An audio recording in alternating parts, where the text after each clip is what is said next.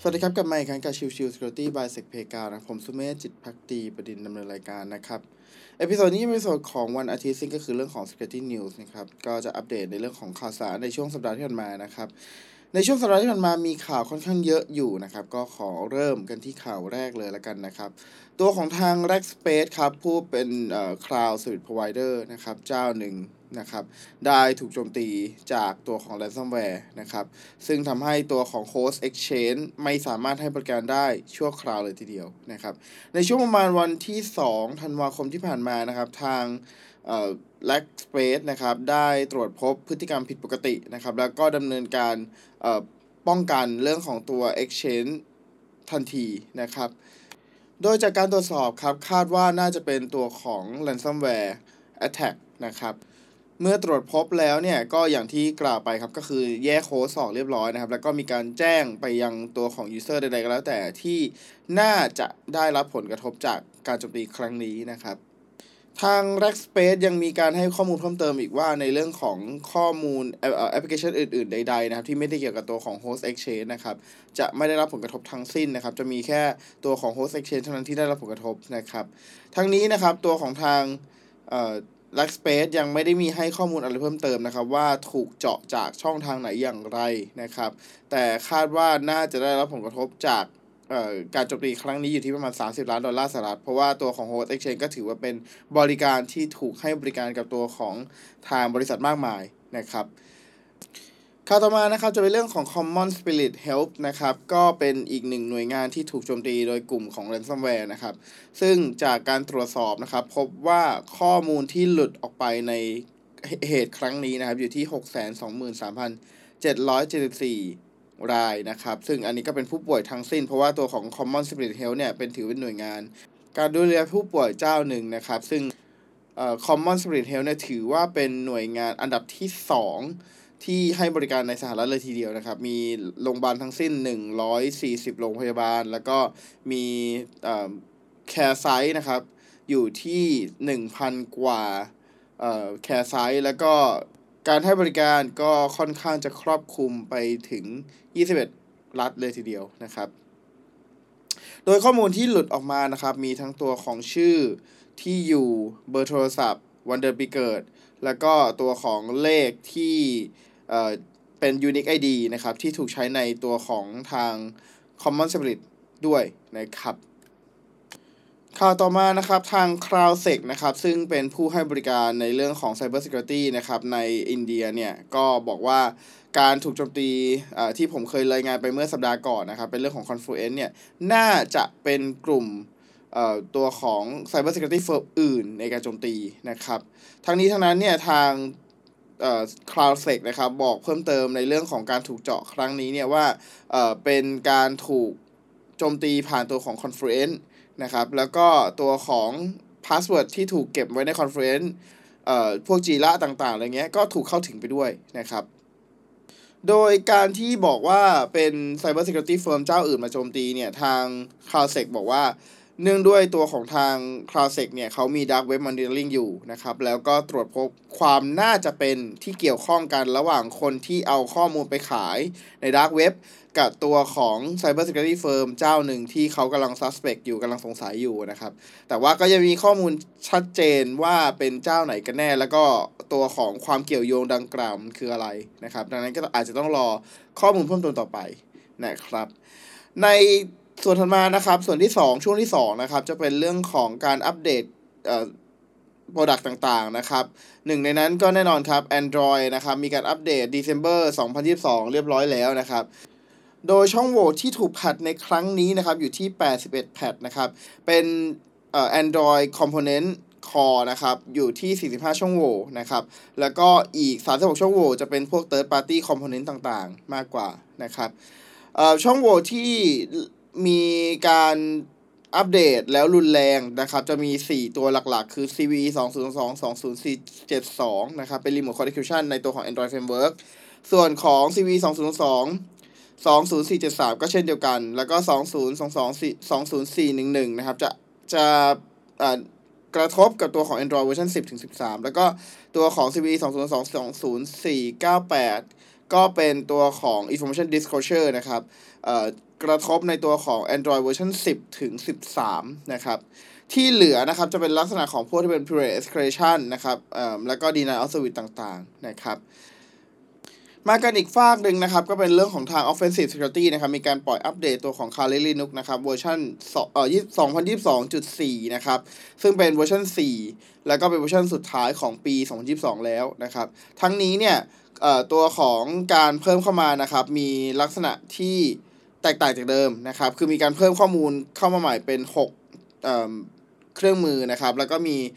release ตัว NetHunter Pro ซึ่งเป็นการติดตั้งเข้ามาในพวก Android ต่างๆ เนี่ย เพิ่มเข้ามา แล้วก็มีการเอ่อมีการติดตั้งตัวของ g a n o m KDE Plasma Desktop Update นะครับ แล้วก็สำคัญเลยคืออีกส่วนหนึ่งคือการ support ตัวของ ARM CPU นะครับ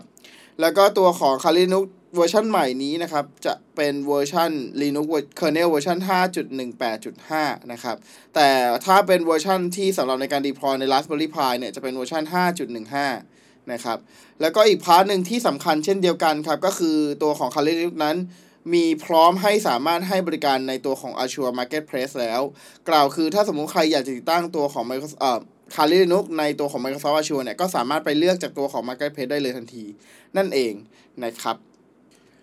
อีกอันนึงที่มีการอัปเดตนะครับก็เรื่องของ Google Chrome นะครับมีการอัปเดต แล้วก็มีการปล่อยฟีเจอร์ใหม่ที่ชื่อว่า Free Memory นะครับเพื่อจะให้ตัวของเบราว์เซอร์นั้นทำงานได้อย่างรวดเร็วมากขึ้นนะครับโดยชื่อของตัวของฟีเจอร์นี้เรียกว่า Memory Saver นะครับซึ่งจะช่วยให้ตัวของ Google Chrome นั้นทำการ suspend ตัวของแท็บใด ๆ ก็แล้วแต่นะครับ แล้วทำให้ตัวของ Memory นั้นสามารถนำกลับมาใช้ได้ใหม่อย่างรวดเร็วมากขึ้น คาดว่าจะประประหยัดตัวของ Memory ไปได้ถึง 30%เลยทีเดียวนะครับ ซึ่งจริงๆแล้วเนี่ยวิธีการดำเนินงานแบบนี้เนี่ยไม่ได้เป็นแค่เฉพาะตัวของ Google Chrome นะครับ ตัวของทาง Firefox ก็มีลักษณะแบบนี้เช่นเดียวกันนะครับ แต่ว่าอันนี้ก็ถือว่าเป็นฟีเจอร์ใหม่ของทาง Google Chrome นะครับข่าวต่อมาอีกอันนึงก็จะเป็นเรื่องของตัว Tor นะครับ มีการปล่อยอัปเดตเวอร์ชัน12.0 นะครับ ซึ่งอัปเดต ในส่วนนี้เนี่ยมีการ support ในตัวของ Apple Silicon Support แล้วก็ตัวของ Android ด้วยนะครับ ตัวของ Tor browser นะครับเป็นตัวที่ใช้ในการเชื่อมต่อเข้าตัวของ Tor network แล้วก็ทำให้เราสามารถที่จะ browsing เข้าไปในตัวของ Tor network ได้อย่างง่ายดายมากขึ้น แทนที่จะต้องมานั่งใช้ Tor node ในการติดต่อ ไปยังตัวของ Tor เอ่อ network แล้วค่อยดำเนินการใช้งานนะครับ ก็เปลี่ยนใหม่เลยก็คือใช้ตัวของ Tor browser อย่างเดียวนี่แหละในการเข้าใช้งาน ซึ่งในส่วนนี้เนี่ยก็มีการอัปเดตเป็นเวอร์ชัน12 แล้วนะครับ แล้วตัวของเวอร์ชัน12 ที่ว่าเนี่ยก็มีการเอ่อ support ตัวของ M1 แล้วก็ M2 CPU ของทางเอ่อ Apple เรียบร้อยแล้วนะครับ ก่อนหน้านี้เนี่ยก็อาจจะไม่ได้ใช้งานในตัวของ ARM 64 นะครับ แต่ตอนนี้ก็พร้อมให้บริการแล้วนะครับ แล้วก็รวมถึงตัวของ Android ก็ให้สามารถให้บริการได้แล้วเช่นเดียวกันนะครับ แต่ในตัวของ Tor เวอร์ชัน12.0 นั้นนะครับ จะใช้เป็น HTTPS only mode เลยนะครับ คือหมายความว่าตัดเอ่อ HTTP ออกไปเลยนะครับ ซึ่งอันนี้ก็ถือว่าเป็นฟีเจอร์ใหม่เช่นเดียวกันของตัว Tor browser นะครับ ข่าวในช่วงสุดท้ายนะครับเป็นเรื่องของข่าวอัปเดตฝั่งของอื่นๆบ้างนะครับ ในตัวของข่าวหนึ่งที่น่าสนใจครับก็คือเรื่องของ Zero Bot นะครับเป็นมาแวร์ที่ใช้ในการโจมตีช่องโหว่ในตัวของโปรดักต์ต่างๆ ไม่ว่าจะเป็นตัว Big IP, s i c e l แล้วก็ D-Link นะครับ เป็นลักษณะการโจมตีไปยังตัวของ Network Device ต่างๆ นะครับ ลักษณะการโจมตีจะเป็นลักษณะของตัว denial of service แล้วก็ตัวของที่เป็น remote execution ด้วยเช่นเดียวกันนะครับ ตัวของ Silverbot นั้นดำเนินงานด้วยตัวเอง หมายความว่ามันเป็น wormable ก็คือมันแพร่กระจายด้วยตัวเองไปเรื่อยๆ นะครับการโจมตีดังกล่าวตัวของ malware เองเนี่ยสามารถที่จะเข้าไปดำเนินการในตัวของ CPU ต่างๆได้เลย ไม่ว่าตัวของ i386 AMD 64 ARM แล้วก็ ARM 64 แล้วก็อื่นๆอีกมากมายนะครับดังนั้นเนี่ยจะเห็นว่าการใช้งานของตัว c i l l e r b o t เนี่ยมันค่อนข้างกว้างมากๆนะครับแล้วก็รองรับในการรันในตัวของเอ่อ network device ต่างๆ ซึ่งตัวของทาง c i l l e r b o t เนี่ยมีการโจมตีอย่างที่บอกนะครับ มีการโจมตีไปยังทั้งตัวของ Big IP, s i c e l D-Link นะครับ รวมทั้งสิ้น 21 ช่องโหว่ด้วยกันนะครับการโจมตีเนี่ยก็จะเป็นลักษณะของตัวที่เป็น บอทเน็ตเลยนะครับ หมายถึงว่าหลังจากที่โจมตีไปเรียบร้อย ก็ฝังตัวเข้าไปข้างในเสร็จแล้วก็รอรับคำสั่งจากที่ตัวของผู้โจมตีอขออภัยที่เป็นผู้ควบคุม C2 server อีกทีหนึ่งนะครับข่าวต่อมาจะเป็นตัวของทางข่าวการแข่งขันของตัวพรทูโอนกันบ้างนะครับ ทางพอทูโอนเอ่อหรือก็คือการแข่งขันระดับโลกที่เป็นการโจมตีตัวของโปรดักต์ต่างๆนะครับเอ่ออย่างที่มีการร่วม การขันเสมอก็จะเป็นพวก Microsoft Edge Google Chrome Samsung Galaxy ตัวของ Pixel แล้วก็อื่นๆนะครับรวมถึง Apple เองก็ตามนะครับ ก็ถือว่าเป็นเป้าหมายในการโจมตีทั้งสิ้นนะครับ ทั้งนี้เนี่ยปีนี้นะครับจัดเอ่อพอทูโอที่โตลันโตนะครับโดยที่การโจมตีในวันแรกนะครับ ตัวที่ระบบที่ถูกโจมตีเลยก็คือตัวของ Samsung Galaxy นะครับเอ่อ S22 นะครับ ถูกโจมตีแฮ็กได้ภายในไม่กี่วินาทีหลังจากเริ่มงานนะครับ ส่วนวันที่ 2 ก็เป็นเช่นเดียวกันครับ Samsung Galaxy S22 ก็ยังถูกโจมตีเป็นต่อเนื่องนะครับ ก็พูดง่ายๆ คือเปิดงานวันแรกก็โดน วันที่ 2 ก็ยังโดนอยู่นะครับ สามารถที่จะโจมตีแล้วก็ยึดเครื่องเป็นลักษณะของที่เป็น remote control ได้เลย แต่ทั้งนี้ทั้งนั้นเนี่ยการโจมตีก็จะไม่ใช่ลักษณะของที่เป็นเอ่อ non touch นะครับ ก็ยังเป็นแบบมีการให้ตัวของ user interact ในการเปิดตัวของ page ที่เป็นการโจมตีอยู่นะครับ ส่วนวันที่ 3 นะครับ ก็มีการเปิดเผยเรื่องของการโจมตีไปยังตัวของ Product ต่างๆ ที่นอกเหนือจากตัวของ S22 บ้างนะครับ ไม่ว่าจะเป็นตัวของ Printer Smart Speaker นะครับ Network Attached เอ่อ Storage หรือก็ NAS นะครับ NAS นะครับเอ่อของ Cisco Netgear Canon Ubiquiti เอ่อ Sonos Lexmark Synology Western Digital โดนทั้งสิ้นนะครับ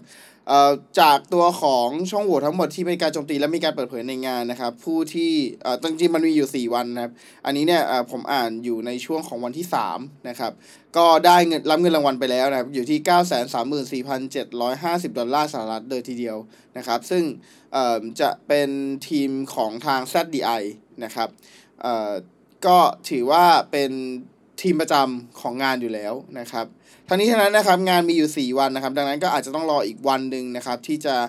รวบรวมข้อมูลทั้งหมดว่าโอเคเอ่อใครกันแน่ที่จะได้เป็นเจ้าของการ Pwn2Own ในปีนี้นะครับ โอเค episode นี้ก็ประมาณนี้นะครับ ข้อมูลข่าวโดยสรุปก็ประมาณนี้ขอบคุณทุกท่านที่เข้ามาติดตามแล้วพบกันใหม่สำหรับวันนี้ลากันไปก่อนสวัสดีครับ